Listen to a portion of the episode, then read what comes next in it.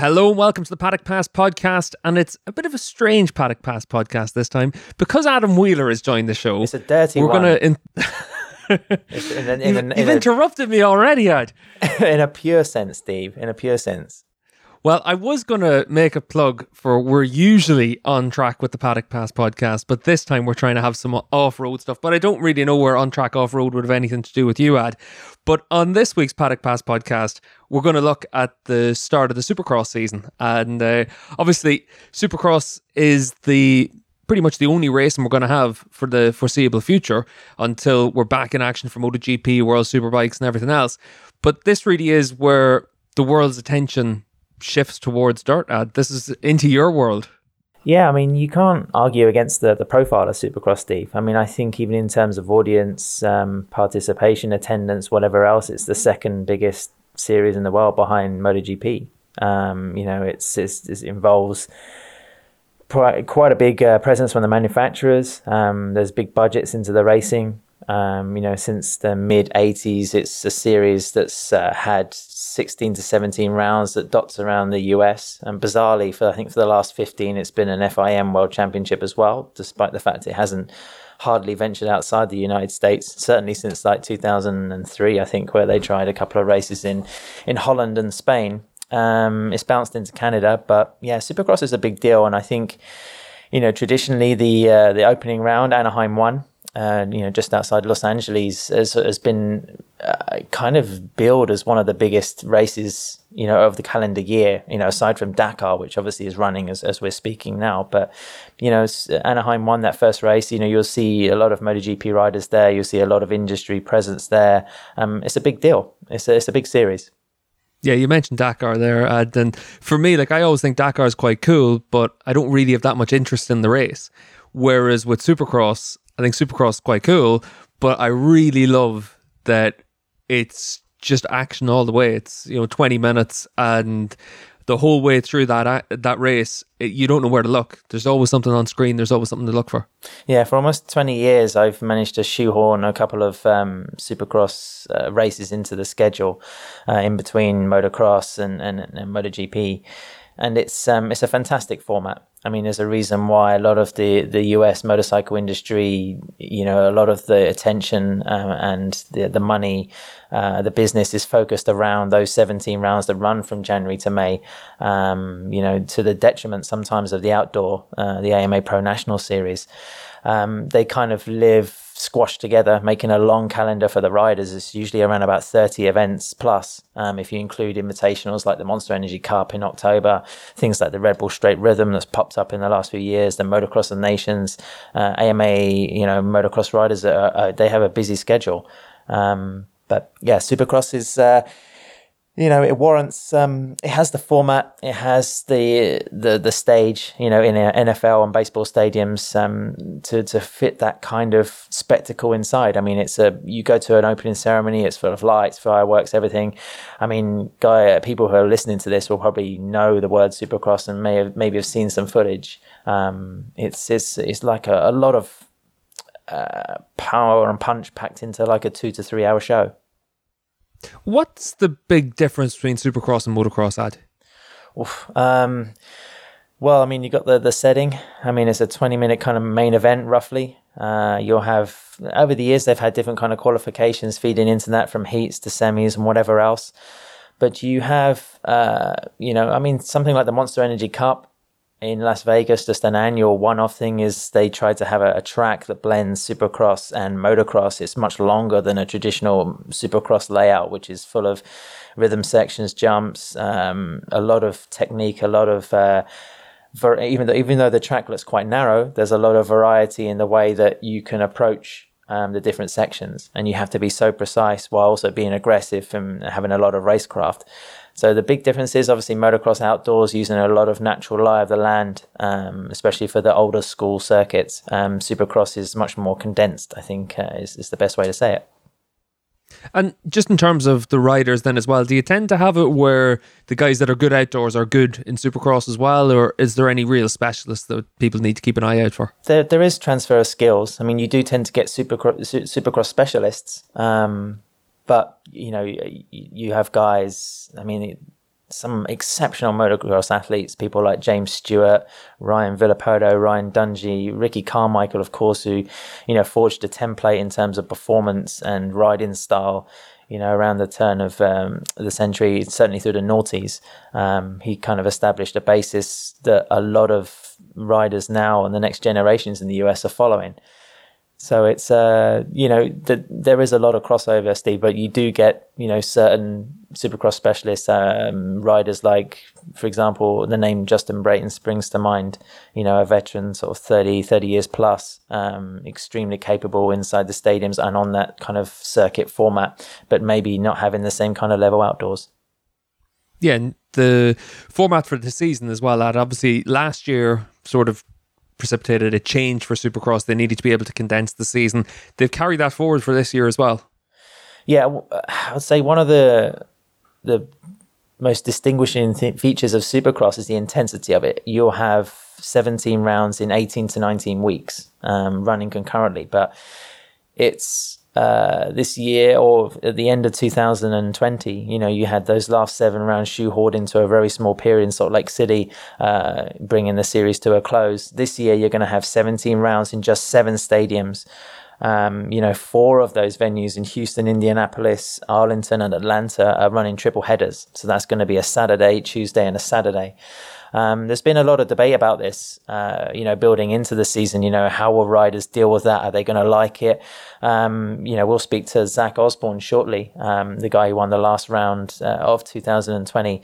Um, and also, you know, one of the kind of outside sort of favorites, you could say, for twenty twenty-one. And he believes that, you know, you'll hear his words, but he says that kind of format is actually going to be kind of beneficial, because instead of the riders flying straight out of the race, riding during the week and then heading back to the race, they're going to be sticking around, racing again on Tuesday, and then keeping the whole thing much more compact, you can say. We saw it in M X G P last year um, when the guys were running triple headers, and there was some skepticism as to whether that would be too much, um, especially if riders have to deal with small injuries that they're going to pick up, um, which is always, always, always... Um, kind of a hallmark of, of Supercross, really. It's it's a race of attrition as much as it is skill and speed. And uh, you mentioned there about the triple headers and how the organisers are going to have to try and basically create a season, but will they have different tracks from one round to the next whenever they're doing those triple headers, or will it always be the same venue, same layout? Yeah, it's the same venue, but, um, you know, Supercross and Feld, uh, in particular, the promoters have been using a crew called Dirtworks for a number of years. I couldn't even tell you how many years those guys have been uh, shaping the, the outlook of Supercross. I mean, there's been criticism in recent years that the tracks have been too cookie cutter, you know, too kind of similar, but, you know, for sure, when you have just one stadium, like you'll see with the launch of the series in Houston, which will be the first time that Supercross for, I think, twenty-five years has started somewhere that's not California, um, you'll see them mixing it up. I mean, there'll be three different tracks very much. And that's, again, a big difference to M X G P, like we saw last year, because a race somewhere like Faenza in Italy, it was such a small, hard pack, um, you know, very much a forged track on the side of a hill that you couldn't do much with it. But I think you'll see three different kind of Supercross tracks in Houston in a couple of weeks or next week. And as you mentioned that we've got an interview with Zach Osborne, we're going to play that now. But what was your impressions from uh, Zach when you were talking to him? Yeah, I mean, he seems confident. Um, you know, Zach, I think, is one of the outside, like I said, one of the sort of dark horses, to pick a cliche, uh, for, for the series.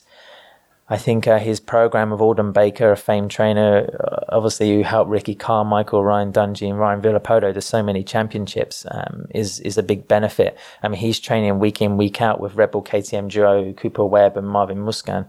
Uh, Musquin's been, you know, one of the protagonists for a couple of years, and Cooper Webb, of course, was the two thousand nineteen champion. So, you know, that kind of level of work, and Osborne's kind of, you know, he's he's a late bloomer. I mean, I think he's thirty-one now. So his, you know, his maturation, I guess you can say, his development or his evolution with the four fifty means he's going to be right in there. You mentioned his trainer as well, lad. Just before we listen to what Zach has to say, how important is the role of the trainer in Supercross and motocross?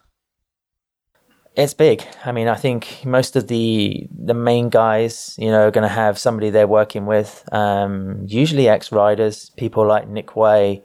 Uh, I'm trying to think of names off the top of my head. Uh, Ryan Hughes, um, you know, someone like Tyler Rattray as well. You're going to have ex-racers bringing not only their their knowledge of physical preparation, but also the mental demands that, you know, you need to get through.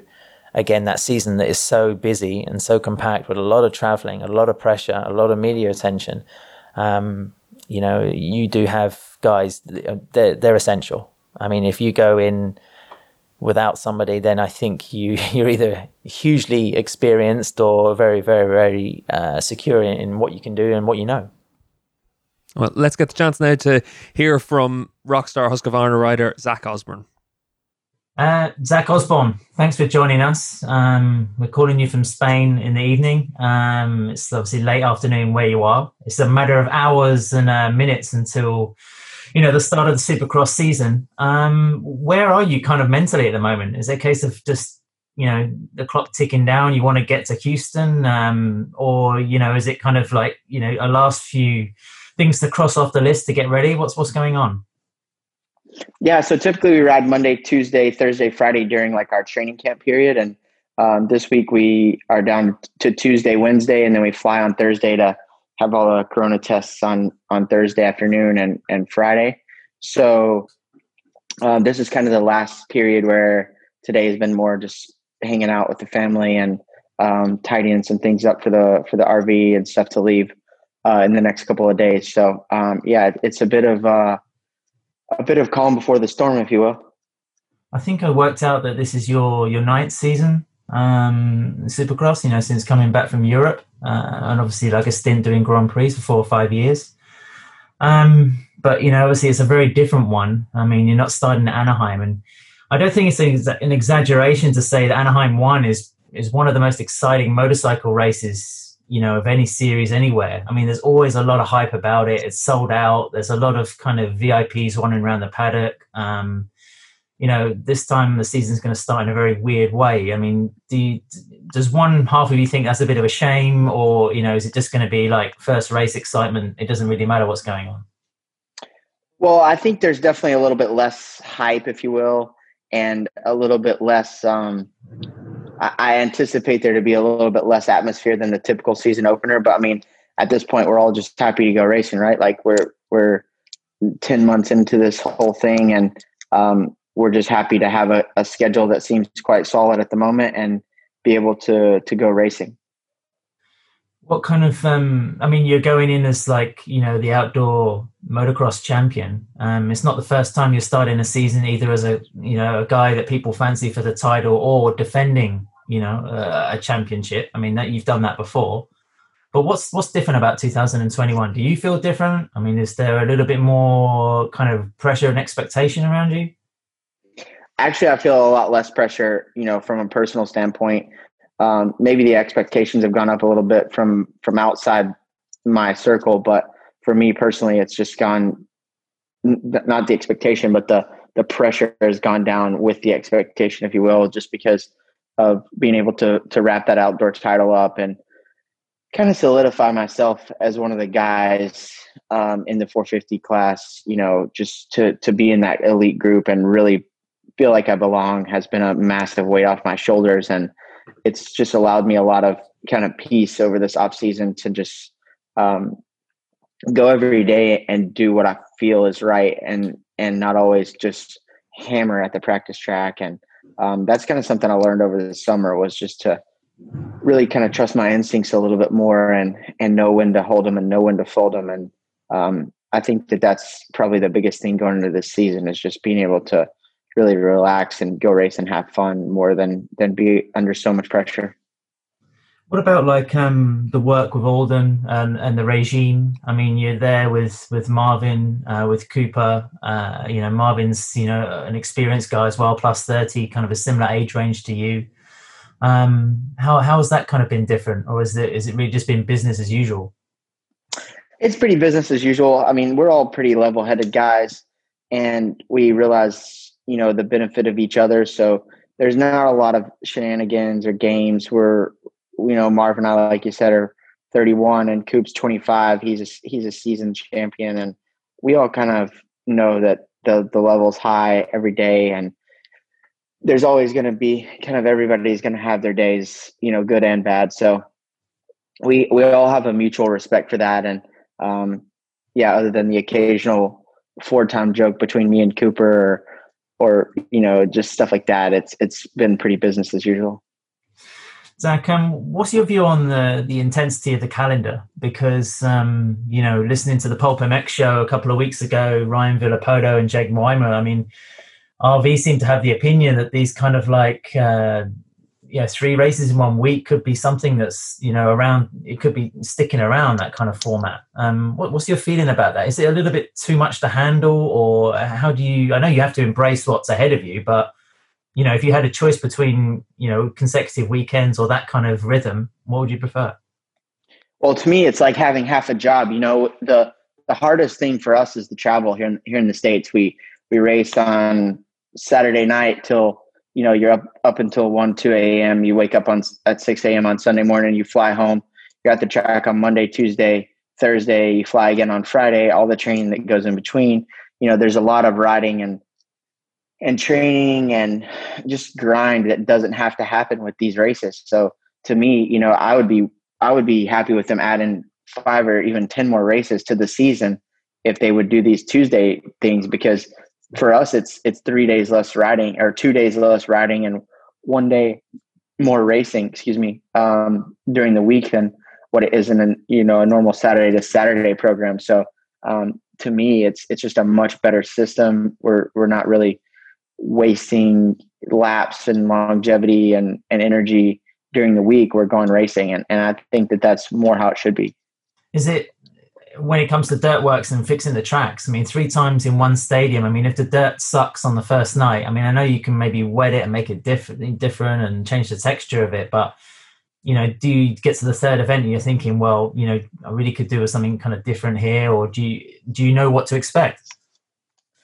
I think it's probably more consistent and more controllable for the, the second and third events, because, you know, just like say, take an Indy for, for example, um, when the dirt comes in, if it happens to be snowing that week or whatever, the, the dirt can be super soft and wet, and you take it in, you know, inside for four or five days and it, it dries up and you have a completely different surface, which I think you saw kind of in Salt Lake a little bit of that, where we had, I mean, everything under the sun. We had a complete dust bowl the first week. Um, the, the the next race was a little better. The next one was a complete mutter. You know, there, there's there's a lot of factors. So to me, I think it's it's a really good thing. I think that they do have, it's a hard turnaround for for the Dirtworks guys to build a completely new track in two days and then do it, do it again in three days. You know, right after that. So, but I think that they, you know, especially this year with a little bit more um, leadway on how the things were going to go, they were able to design tracks to where they weren't, uh, they weren't moving so much dirt. They were just kind of pushing lanes around, and that, that'll make a big difference on the finish of the track, I believe. So I think this year it's going to be a little bit smoother than say the last seven races in Salt Lake, but um, definitely this, this format suits me, and I prefer it, heavily prefer it to the normal Saturday to Saturday. Just talking about the technical side for a moment, I mean, I think this is your third season on the four fifty. Um, first season was fourteenth, uh, then sixth in the championship. Um, is it one of those things where, you know, you're still kind of learning about the bike a little bit, or you've got something different on the bike compared to what you're racing outdoors? Um, I mean, have you got it down now? We have a couple new bits for the bike, which I think will make a big difference for me. Um, mostly in the whoops. Um, but at the same time, yeah, I'm always learning, you know, there's always new stuff to be had. There's always ways to improve. And, um, I'm still keen to learn, you know. I think that's the biggest thing, and why people get over it is they just get tired of the grind, and, and they can't see the, the fun in it anymore, or the value, but I'm really just still enjoying what I'm doing. So, um, back to your question, kind of the, the, I definitely feel more comfortable and more in a place where I I know what I'm doing, if you will, um, w- with the four fifty now compared to the first two seasons. The first year I was actually, during the training camp period, I was riding probably the best of my life, just had a small mistake that turned into a catastrophe um, two weeks before the first race, or it could have been, you know, really good, but that that's, you know, neither here nor there at this point.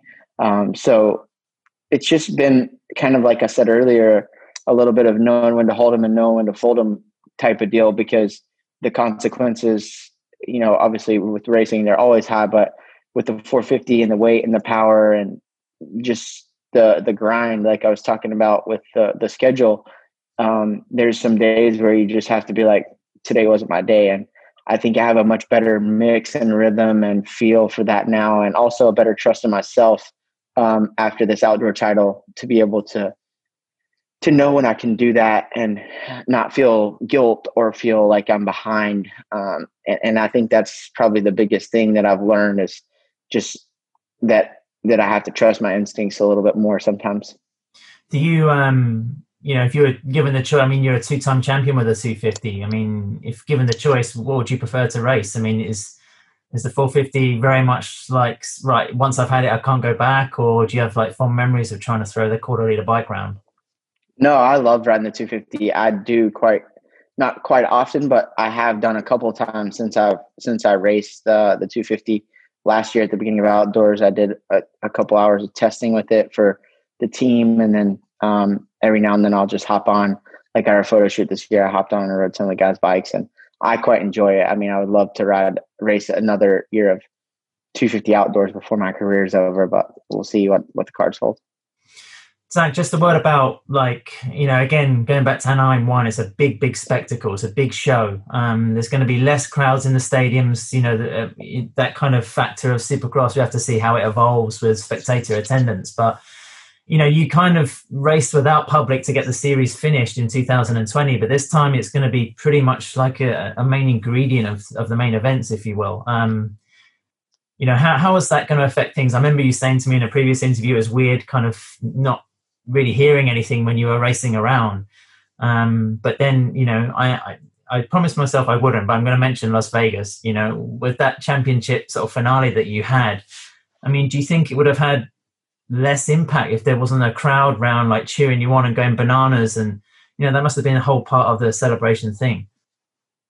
Oh, it was most definitely uh, a huge part of the memory still. Is just like the electricity in the stadium and the guys on the starting line that were going nuts and just the whole situation. You know, we're just in a different, weird, strange, unprecedented time right now where um, everything's different. So it's, it's something that we have to accept and, and move forward. But I mean, as a whole, in my opinion, motocross as a sport, Supercross, motocross, M X G P, all of those numbers are the whole, the biggest thing that we have going for us is that how close the people can get to the athlete. You know, uh, it's just like at Supercross, we have autograph signing every day and autograph signing the night before the race. So the, the accessibility of the athletes is a huge benefit for our sport, not only on the day of the race, but altogether, in my opinion.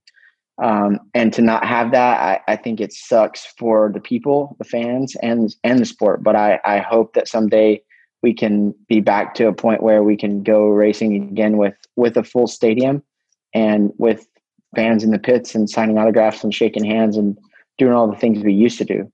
Um, I mean, with there being more people there, I, I honestly don't know how many people they're going to allow.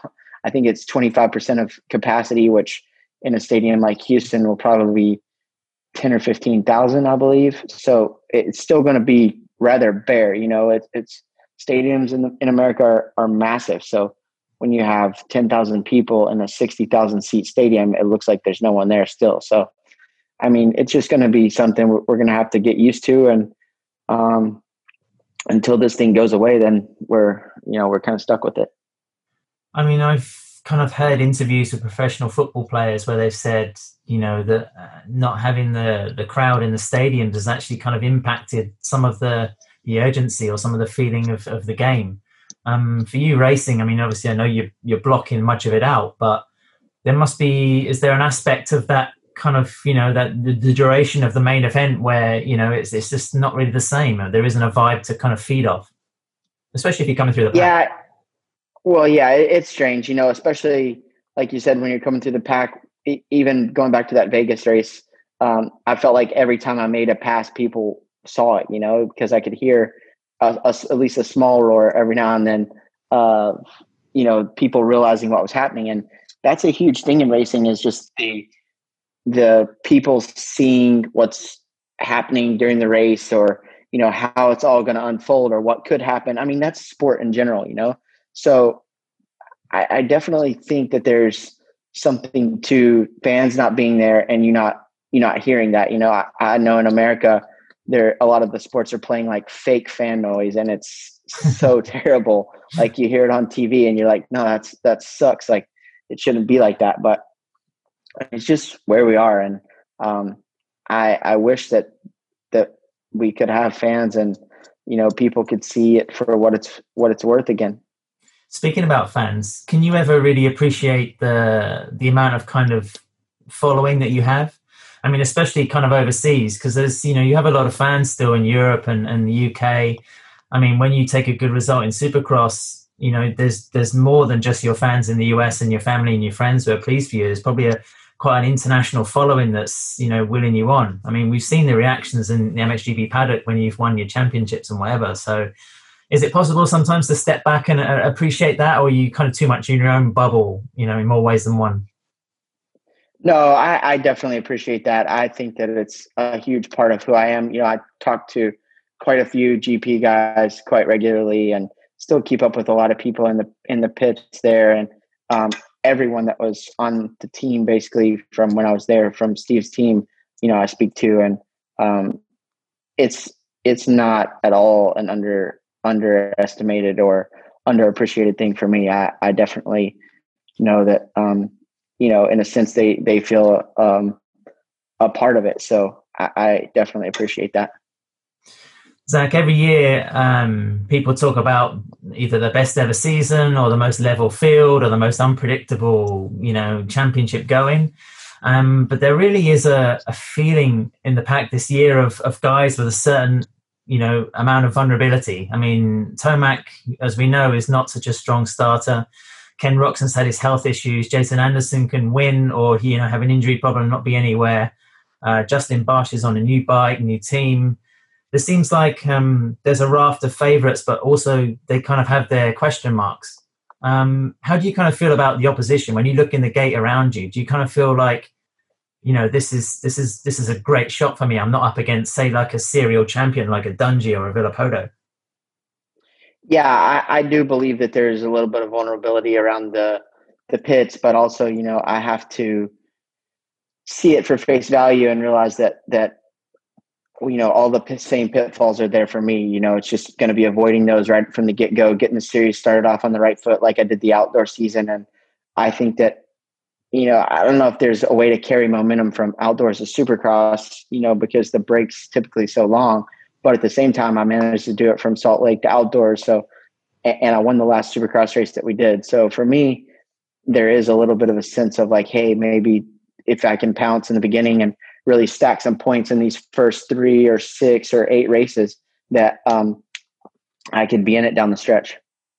How does it work out with, you know, guys like, you know, Marvin and, and Cooper? I mean, if you're in a bit of a dice with them and, and things are, are looking juicy, I mean, how do you guys kind of managed to keep that professionalism, you know, of working together off the track?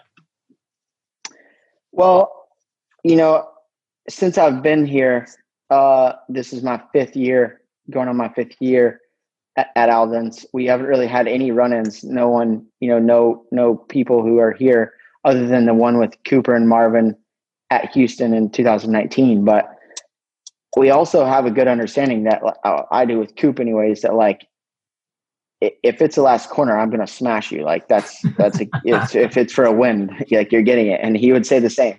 So there, there is a level of respect, but also with professionalism comes that pressure to win. So, you know, if, if I'm not going to take that, take that opportunity, then I need to hang the boots up. So yeah, we, we all have an understanding that there's a chance that we're going to, all three going to get a start and be one, two, three, and have to grind it out down the stretch for a race win. So, um, but we also know that there's not, not any holds barred when there's, you know, hundreds of thousands of dollars on the line each night. And it's when it's time to go, it's time to go. Honestly, who do you think will be your toughest rival? I mean, who are you kind of looking at thinking that's, that's who I've maybe got to measure myself against? Hmm. It, it's hard. You know, there's so many contenders that you can't really focus on one person. I think after four, five, maybe six rounds, we're going to have a much more clear picture of, of what it looks like as to who's going to be there down the stretch.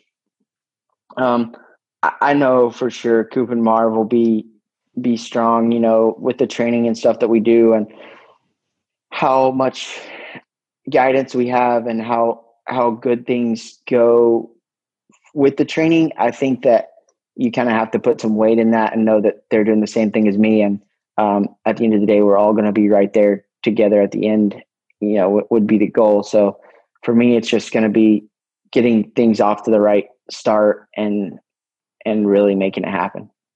Do you think one of the biggest thing that sucks about Supercross is just the fact that at some point you need to not taper off, but enter a zone of kind of precaution or conserve, you know, conserve your, your physical shape? I mean, especially, especially now, like tri- triple header races in one week. I mean, as much as what you do is, is so precise and so aggressive and so, you know, amazing to watch, it's also a little bit like, um, you know, you have to hedge your bets, don't you? I mean, you have to be in it. Otherwise, you, you know, injury just wipes you out for a number of rounds.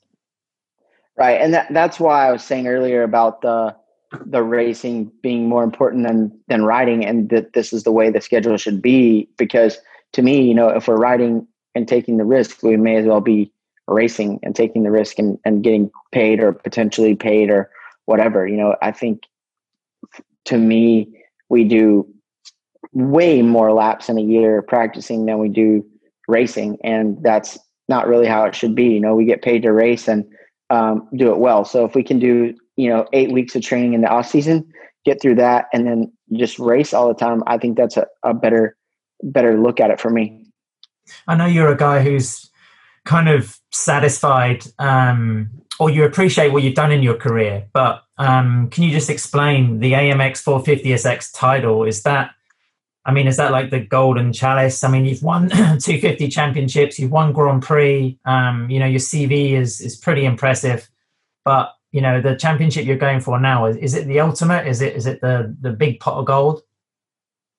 Yeah, I would say it is. I mean, it's the most highlighted, um how do I say it the most revered championship in my opinion, um and it's the one I don't have, you know, so for me it's kind of like completing the mantle, um and I would love love to win it genuinely. So it, before this summer I never imagined that I would have a chance to win a four fifty championship, but just because I never really um I wouldn't say held myself to that standard, but held myself um, possible, you know, that, that I had that possibility or that kind of range. So now that I've done that, it kind of opened some doors for me to be able to see, you know, I don't know where the, the sky, the sky's the limit, basically. I, I don't know where the limit is. So um, it's a, a different approach for me this year than, than in years past, where I was just like trying to get a podium or trying to get a win or, Um, you know, it, it's just a different feeling where I feel like I'm I'm a legit contender for, for a four fifty Supercross title.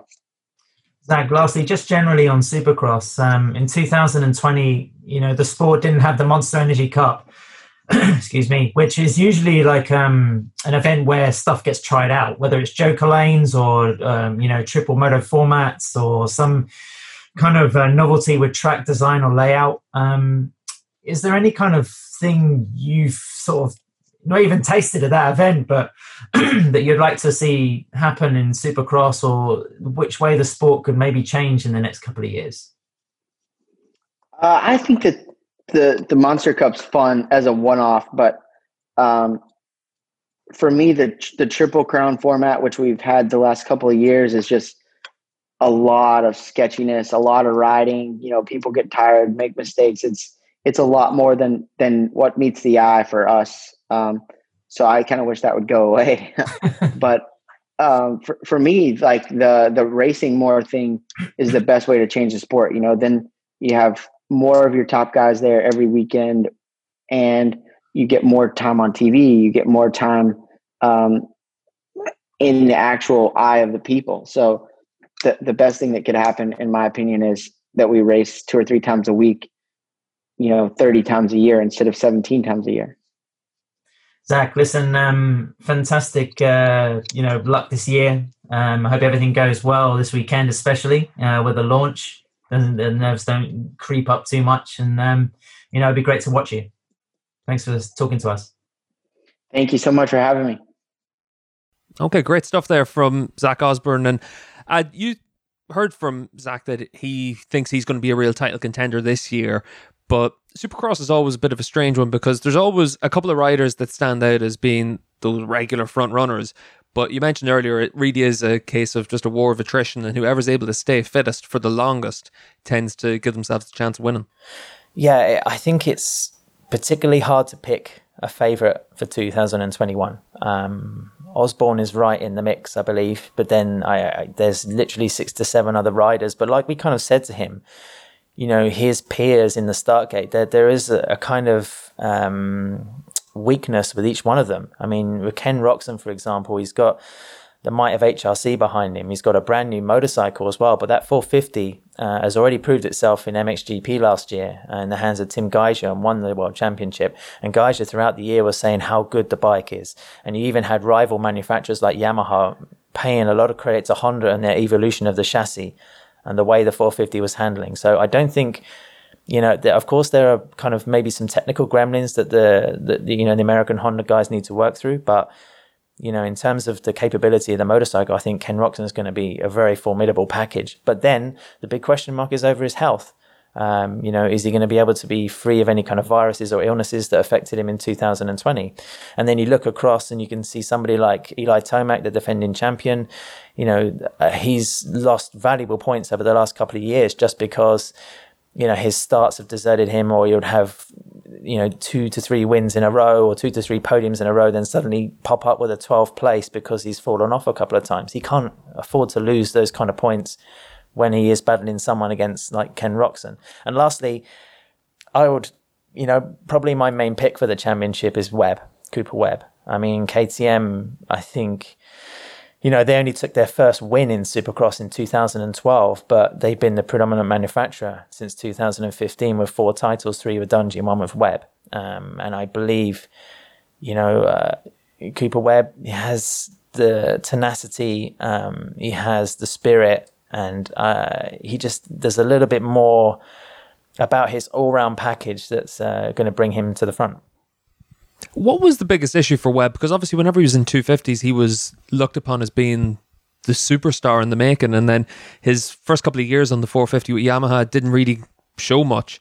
And then obviously the switch to K T M, he was able to win the championship. But what was the big issue for him that caused that bit of a stall for the first couple of years? Yeah, it was just, uh, I mean, I think he underestimated the challenge of the four fifty in the first year, um, you know, coupled with, you know, just some injury problems as well, uh, form, uh, maybe, like I said, not being quite mentally ready. But once he switched to the K T M, there was not only the fit with the bike, uh, but also the, the combination with Roger DaCosta, Ian Harrison, and those guys, and uh, such a formidable team that had previously been working with Suzuki, that whole framework. Uh, being there in Marietta was was a, a big win for him. And I think, you know, Cooper was a young guy who's been who achieved a lot already on the two fifty at a young age. And again, he's another one that's just like coming into, you could say, the peak of his performance and his capabilities. Um, what about K T M then as well in general, lad? Because you mentioned there it's really in the last ten years they've put in this emphasis in Supercross. And then obviously K T M have also brought the GasGas brand to Supercross for this year as well. So like the level of investment that they're making is is huge. Yeah, if you look at Austrian-based machinery, then, you know, Zach Osborne, of course, and Jason Anderson on the Husqvarnas is going to be strong. You've got uh, Marvin Musquin. He's in his eleventh season of Supercross racing. Um, so he's going to be Webb's teammate. Um, and then, of course, GasGas with Justin Barcia. And, you know, if you hear the kind of rumours or the talk already from the test tracks, it seems he's going quickly on that bike. Uh, having ridden factory Hondas and factory Yamahas, this is going to be like a big change for him. Was previously a big athlete for Alpine Stars, now wearing Troy Lee.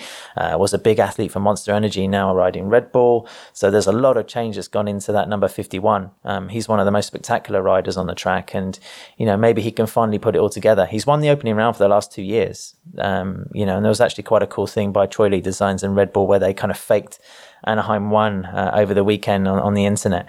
But uh, he's going to be one of the main guys in, in the run-in at Houston. Um, will he be able to make a championship run? Uh, that that's another question. Just uh, about Marvin Musquin then as well, because obviously bad injuries last year ruled him out of action. You mentioned there he's already got ten, eleven years experience in Supercross.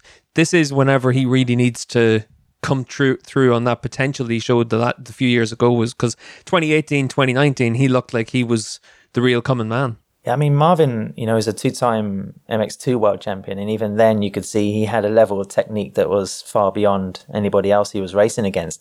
I mean, Ken Roczen was coming up as well. But uh, he, he's going to suffer from missing a whole season in two thousand twenty. But Marvin, I think, uh, you know, just that consistency with, with K T M. I mean, he hasn't ridden for another brand since two thousand nine.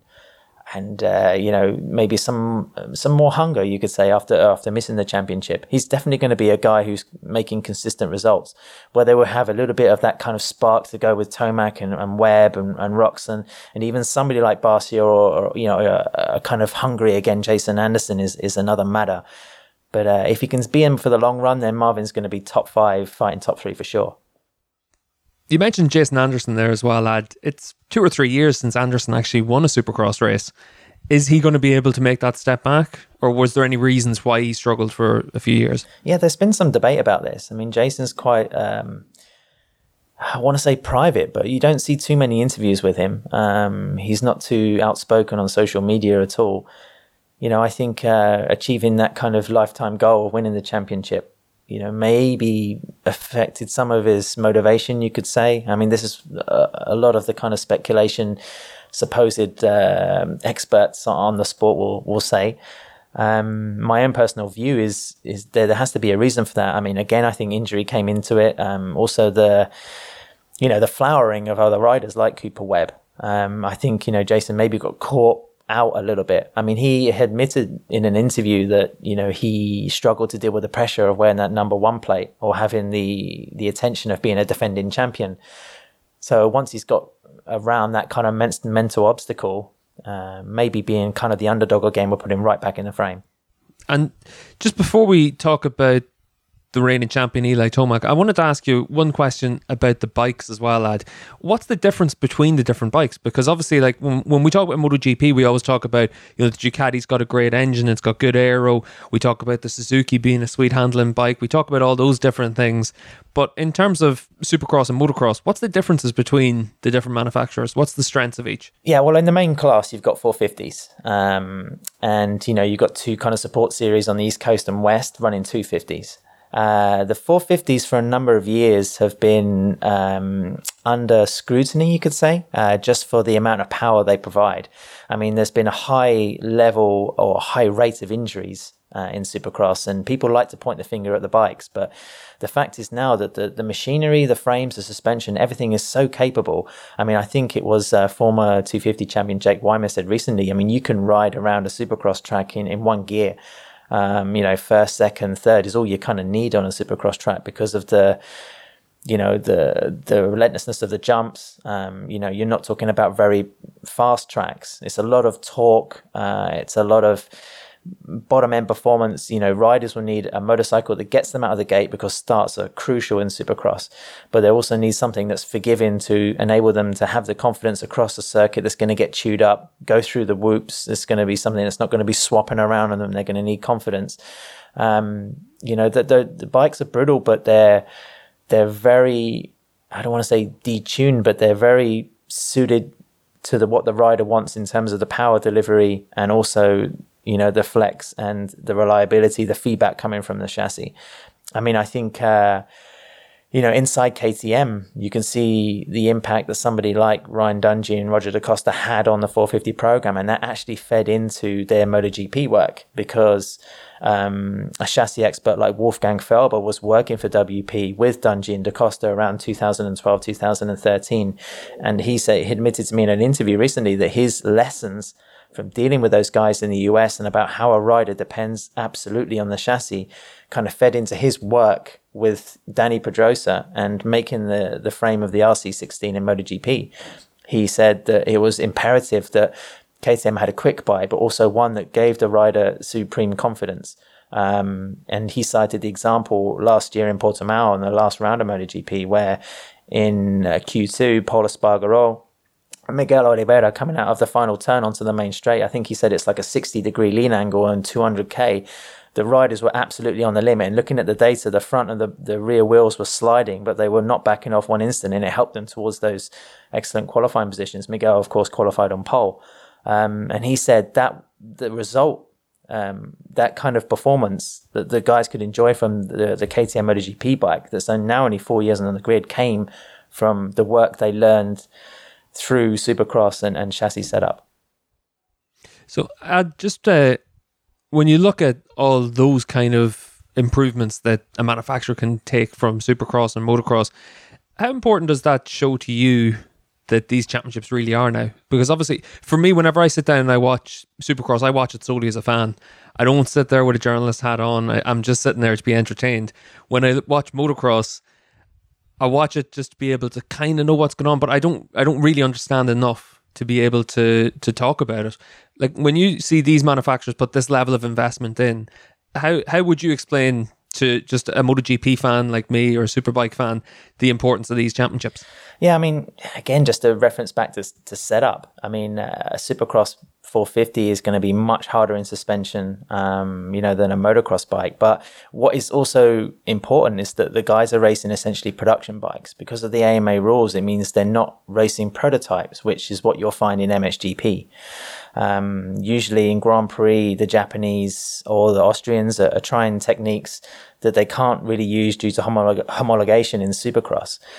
But, you know, in answer to your question, Steve, um, I think the best evidence is is seen again with K T M, because it was Stefan Piera, I think, you know, at the beginning of the last decade, uh, was convinced by Pit Byra to set up, you know, an in-house factory team again um, with Supercross and invest in the likes of Roger DaCosta and Ryan Dungey. And and he he's admitted in interviews, um, the C E O, of course, of K T M, Stefan Piera, that, yeah, he he had some doubts. He had some doubts about whether the investment was worth it. But, um, you know, after, I think, just one year, K T M were winning. Uh, two years later, Dungey was was champion. And, you know, he said from a business point of view, uh, point of view, he could see the benefit straight away, not just in terms of brand awareness, but even sales. I mean, having a rider on the front of cereal boxes or, you know, um, voted as one of the top Um, American motorcycling athletes, you know, within the industry, being we- recognized in much wider circles was was a huge benefit to the brand. We've still got another interview to come at the end of the show. We've got Eugene Laverty talking from his perspective of why he loves Supercross. But before we talk to Eugene, I wanted to ask you then about the Kawasaki's in the championship as well, because obviously Eli Tomac won the championship last year, finally able to get across the line. He's been the nearly man for so long. He's a rider that, when you talk to an awful lot of MotoGP riders or Superbike riders, he's the one that an awful lot of them really like. I know Davi always said that he was his favourite rider to watch from uh, Supercross. What is it that makes Tomac so good? It's the outright speed.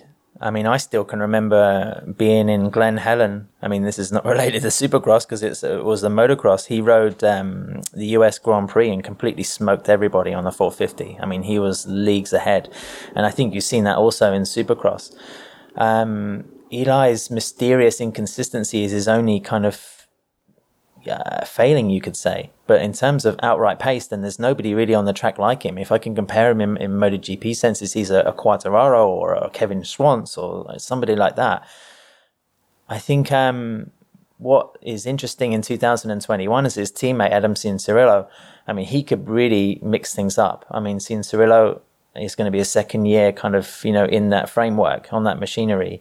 Um, he could really kind of upset the apple cart a little bit there. Uh, I would be curious to see how those two teammates um, deal with the results they're going to bring. But uh, for sure, Tomac, as the reigning champion, finally got the got the deal done. I mean, he's won everything there is to win in the U S. Uh, I do wonder how his motivation is going to be for this year. You mentioned Cianciarulo as well. Obviously, Dylan Ferrandis is going to step up as well from the two fifty class. There's two young riders that really look like uh, they're going to be backed by manufacturers going forward and, and be that future star. But Cianciarulo last year really impressed everyone. I think that jump from a two fifty to a four fifty, you actually wrote about it in this month's On Track Off Road ad. Like, what is the big challenge for someone like Ferrandis trying to make that step this year? Yeah, Ferrandis is going to be about adapting the two fifty style to the four fifty. Um, you know, he's been doing some good work over the last couple of years with David Villeman, um, you know, a Frenchman who went to the U S and had a lot of success in Supercross. Um, Dylan, you know, from what we could see in, in Grand Prix days, already had a lot of technique and, and ability to, to make that step. And his success has been fantastic to watch. And I think a lot of people in Europe maybe didn't expect him to achieve what he's achieved. But it, like you say, Steve, it's going to be interesting to see, because I think um, not only have you got Cianciarulo still quite new to the class, but you've also got Chase Sexton coming in. He's Ken Roczen's H R C teammate. Um, I think he's only twenty-one years old, so still very young. Um, I think between him and Ferrandis, it's going to be very cool to see who could be like the, the top rookie of the year. I think... Um, You know, Ferrandis has a little bit of that wild streak in him. Um, you know, we've seen it already years ago in M X two with some tasty battles with Jeffrey Hurlings, and, you know, also in Supercross as well. But I think he's going to have to be pay a little bit more respect in the four fifty class, not only to the bike, but also to the people that he's running against. You said the difference in riding style between a two fifty and a four fifty. What is that difference at? Is it like one, you try and stand the bike up more and use the power, or is it is a, a very different thing compared to, you can't really compare it to, you know, a smaller capacity bike on road racing and a bigger capacity bike? Yeah, it's totally to do with the power. Also the inertia, um, you know, the way the engine mass is inside the corners. It's, um, I mean, the, the weight difference between the two bikes is actually minimal. I mean, they, they, they weigh similar things, but the way the, like again, the rotating mass of the engine, the four fifty just feels heavier going into the corner and coming out. Um, in terms of physicality, riders need to be a little stronger, I would say, to deal with that entry and exit of the corners. Um, so that's something that you'll see Ferrandis focusing on. I think you'll see him maybe a little bit bulkier. I mean, I'm not saying you have to be big and muscly to ride a four fifty, but in terms of uh, setting lap times within tenths of a second, especially in Supercross, um, you know, you'll see a rider coming from the two fifties who knows he has to maybe step up his work to, to ride the bigger bike. Just one other question then about the technique as well, Al. How much does a track evolve during the course of a night? It kind of depends a little bit on, um, you know, the nature of the dirt. You could say, uh, like West Coast, East Coast, they tend to be a little bit more different, um, kind of more stonier, hard pack. It depends on the moisture as well. If, if the stadium's open air, um, then, you know, the the evening, the the condensation, that all affects things. Uh, it depends how much the tracks get chewed up as well. You can see some whoops being very hard set through a, a main event, but also they can get very rutty. Um, and that's when you tend, when, when the pace drops a little bit, you tend to see riders with a bit more technique come into the fore. Um, but yeah, it's, it's, it's always hard to call. Like we'll see in Houston, um, you'll see, you'll see the dirt there and the way that it's moved through the three different events. Um, Houston, I think, is a, is a roofed uh, venue, so they won't have to worry too much about any weather effects, of course. So it's, uh, it's curious to see, but yeah, it, it can chew up a lot, Steve, and that makes things, um, you know, kind of interesting as well to see. Yeah, you mentioned about the roof. Houston has a roof, Indy has a roof, Dallas has a roof, and Atlanta has a roof, and then the other three are, are outdoors. That's Daytona, Orlando, and Salt Lake City. But Ad, for you, one last question: who's going to win the four fifty championship? I'm still putting my money on Webb. I think he's gonna he'll he'll make the difference. If again, you know, you you can drop a pin on a page uh, as to which of these guys is gonna have a, an injury or, you know, some sort of problem that just sets them back or knocks their performance potential off ten percent. Um, you know, as we've seen with Roczen. I think uh, I would, in terms of my heart, I'd love to see Zach do it or or Roczen. You know, uh, just to see a European take that championship would be something special. Uh, but, you know, I think, you know, on the balance, it's going to be Webb. I mean, let's also bear in mind, Steve, that, you know, if you look at the records in Supercross, um, Webb, Anderson and Tomac, uh, you know, if you look at the history, then one of those two is due a title win, because I think you have to go all the way back to like the late nineties and Jeff Emig. I mean, he was the last guy who won the championship and then didn't win another another another title. Since then, since like the late nineties, ninety-seven, I think it was, you know, you've had riders repeat winning all the time, over and over and over. So there's definitely kind of a, a formula or a recipe for success, and it's up to it's up to maybe Webb, Anderson, and Tomac to reestablish that that formula. Yeah, well, when we hear from Eugene Laverty, you're going to see that he nails his ma- his flag to the Ken Roczen mast. I'm going to go with Marvin Musquin. I I, I just like to see it. I Ooh, always was a big okay. fan of, of Marv whenever he was he was coming through, and I liked him a few years ago whenever he was on the K T M. Him and Dungey was a good team, so I'm going to go with Marv. I'm not too sure whether or not that's going to happen. Like I said, I'm just a fan of Supercross, so I'll just sit, I'll sit there to enjoy the action from this weekend onwards. But we're going to get the chance to hear from Eugene Laverty now as well, and uh, Eugene's going to talk a lot about why he loves Supercross, and the big reason for him is he's able to be just a fan of it. So let's hear from Eugene Laverty. Eugene Laverty joining us on the Paddock Pass podcast. And Eugene, instead of talking superbikes, we're going to talk Supercross, and uh, it's one of the real passions that you have for being a fan of racing. Yeah, it's been a long time. Uh, I've been watching A M A Supercross. Uh, I think partly because we're starved for a few months of racing once our seasons finish, uh, November, December, and then the Supercross kicks off right at the beginning of the new year. So we're all itching to, to watch this. So that's the first reason why we all um, are so mad about the first round of the Supercross. But I think uh, it's just such good racing. You know, the um, motocross sometimes can be a bit more spread out. The Supercross, it's uh, a little bit more like our style of racing where guys can go into a last lap battle. Yeah, I think for me, that's one of the big things I like about Supercross, because like obviously Adam on the podcast, he's always, you know, he tries to bring us into motocross and explain it to us. And it's always good actually when Adam's doing the broadcast as well, because he'll feed us little bits of information to try and make you learn a little bit about it. But motocross to me is always a little bit inaccessible. I can't really understand everything about it.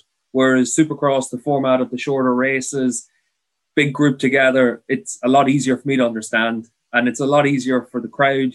You get it all in that big arena, and it's something really unique. Yeah, the format for me is perfect. Uh, a few years ago, they tried to bring in the semi-finals again, and I think that lost uh, interest for a lot of people, because the great thing about Supercross is where you've got a couple of heats. If you're a real diehard fan, be able to watch the last chance qualifier to see uh, who's going to give it hell for them last few spots. And um you know, short dash race, and then you got the finals. So the semi-finals didn't really work. They came and went, uh, and now I'm back to watching, you know, enjoying the heats, see who goes through, and then watching the, the finals. So it is the perfect format. Sometimes those uh, long drawn-out motocross races don't get have the same appeal. For some riders, like when you talk to Johnny Ray, he always basically sounds like a motocross rider that fell into the, for him, the wrong path. He wanted to be a motocross rider. He still looks at himself and thinks that, like, yeah, I love doing that. Are you the same, or were you always just really, I'm going to go down the road racing route?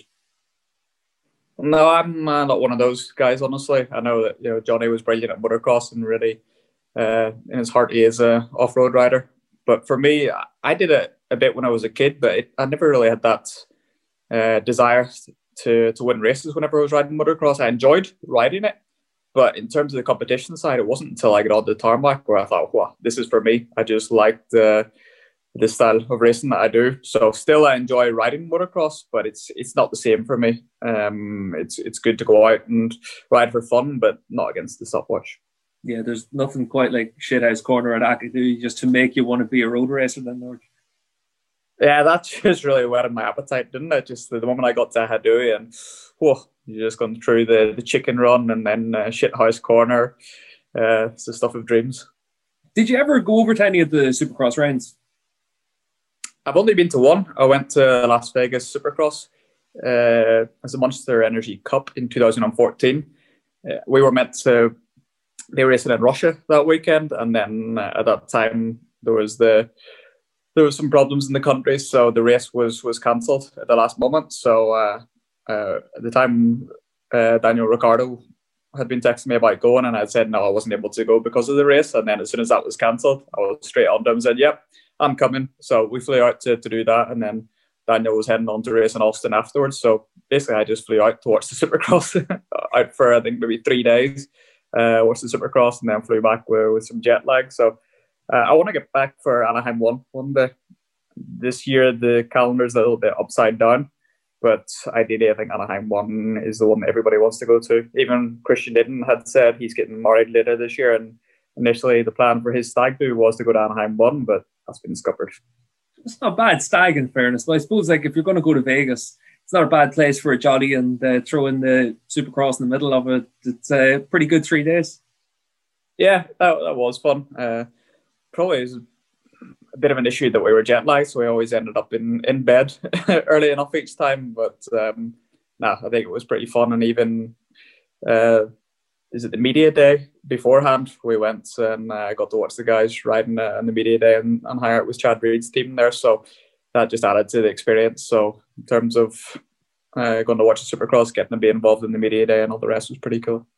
Have, do you, are you mates with any of the Supercross riders, or is it really just something you watch from the outside? Uh, no, no, not really. Um, I met a few of the guys there, like Will Ham is about the only one that I would keep in touch with uh, from from when we met those years ago. But uh, in some ways, I prefer to keep it uh, as a fan. Isn't, wasn't it Father Dougal once said, you should never meet your heroes, you'll only be disappointed. Well, I'll tell you what then, who is your hero out in Supercross? Who's the who's the rider that you tend to follow? Difficult to pin it on any uh, one rider. I think Ken Roczen became um, a hero of mine, just what he's done in the last twelve months, I think, after the list of injuries he's been through. And it was pretty cool to see him come back and, and win and see how much it meant to him. But um, also enjoyed watching Ryan Villopoto just because of his approach. Uh, It was between Villopoto and Dungey, and I was a big fan of both of them, even though they really had different approaches to how to go about it. Villopoto put everything on the line, and uh, sometimes it was win it or bin it, whereas Dungey was a, a bit of a diesel engine, as he said, and just kept on um, trucking just all the way through the season. But that's how he won titles in the, in the end. Yeah, and what do you think for this year's championship? Who's who's your money going on? In terms of raw speed, it's hard to look past Eli Tomac. Um, and last year we saw he is more of a, a finished article. I'd like to see Roczen get the title because he, he deserves it. Um, because, you know, there's no, uh, you just can't put the guy down because he keeps, keeps on coming back. So, yeah, it'd be nice to see Roczen win the title. It's always good to see the level of investment that you see in Supercross as well, like, especially in the U S. We've basically seen it that that's the one series that all the manufacturers invest heavily in. And then for this year, obviously, GasGas are taking on one of the brands from K T M as well. So they're making a big step into the championship as well. It's it's always exciting to be able to see that kind of thing in, in the sport.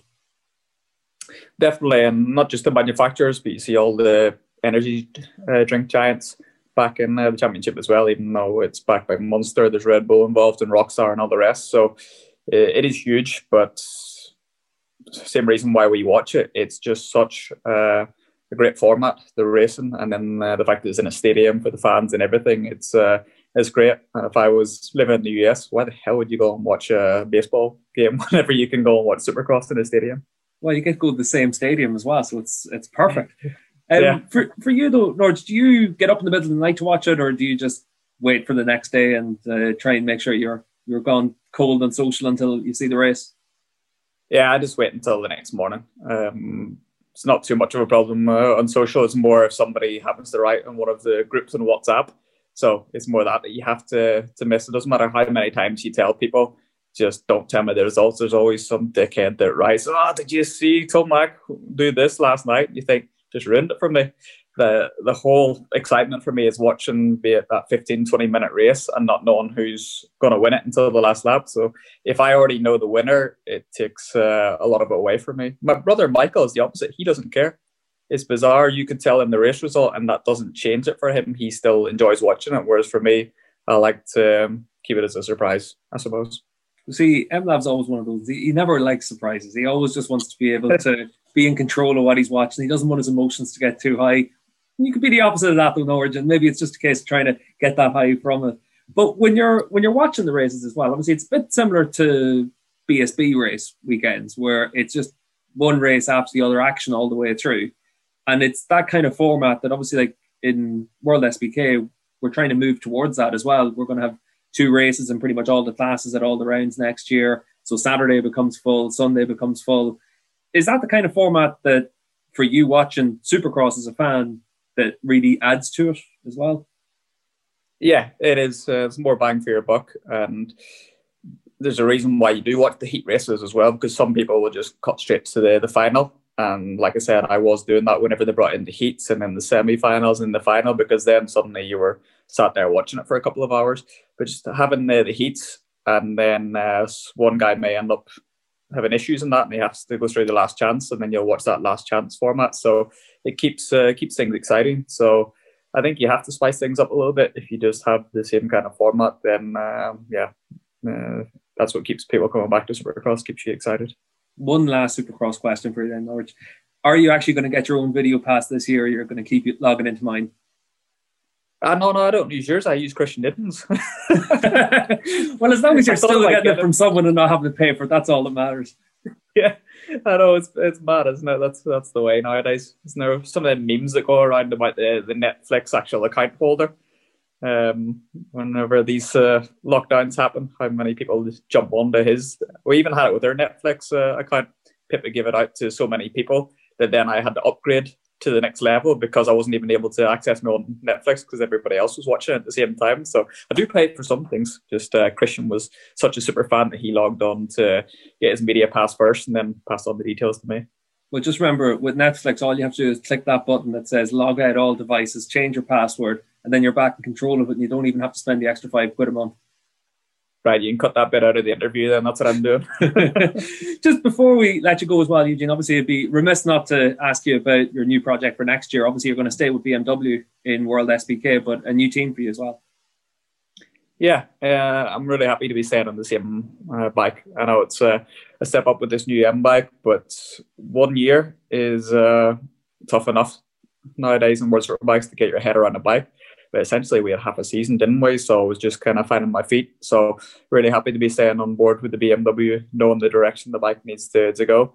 And uh, yeah, they are see a squad, of course, they're going to be a pretty good little team. So let's see what two thousand twenty-one brings. Just for that, obviously, moving on to new team, same bike, second year. We've got a few riders in that kind of situation. Alex Lowe's on the Kawasaki, Toprak on the Yamaha, yourself. And it was almost as if that first year was a struggle for all three of you because, like, obviously Toprak had some great results, but he had some inconsistent results as well. Aragon was a struggle for him. Alex obviously won a race, but then, you know, he was very up and down as well at different times through the season. For you, you had a pole position, you had a couple of good races, but it was a tough season as well. It wasn't really a first year on the bike. And maybe now into the second year, that's where this nearly becomes, you've almost had like a long winter of testing compared to a normal year. And then next year is whenever all three of you can really show that full potential for a full season. Yeah, and it is odd how our season is in World Superbikes because sometimes Phillip Island can give a completely mixed uh, view on how the season is going to be because I did the same in the Suzuki back in two thousand fourteen. Uh, we saw Alex and Toprak both win in Phillip Island and then struggle a little bit after that. So Phillip Island is so odd, especially with there being no hard braking areas, and that's where a lot of the time is made nowadays in, uh, in World Superbike racing because of the, the strength of that Pirelli front tyre. You've got to be able to push it like hell. So Phillip Island, uh, you don't have to do that. It's all about making uh, the thing flow. So even if you're not one hundred percent comfortable on the bike, sometimes you can be fast there. Um, I think the key now is, is going to be testing. I've got a good idea of what the bike needs. I'm sure Toprak will with Yamaha and, and Alex with the Kawasaki. And we'll see a lot of the guys that uh, were rookies on the bike in two thousand twenty step up in twenty twenty-one. Okay, well, thanks for joining us on the pod, Eugene. No worries, Steve. Okay, thanks for joining us on the show, Eugene, and Ad, thanks for joining us on the show. Obviously, uh, the interview with Zach was really interesting as well to give everyone a, a good insight into it, and hopefully through the course of the year, we're going to be able to do a, a couple of updates on Supercross as well. Yeah, it'd be fantastic to do. I mean, uh, I think as Zach pointed out in his interview, uh, one of the big attractions of the sports team is that, you know, the, the riders are accessible. Um, you know, that's one thing that they like with the fans.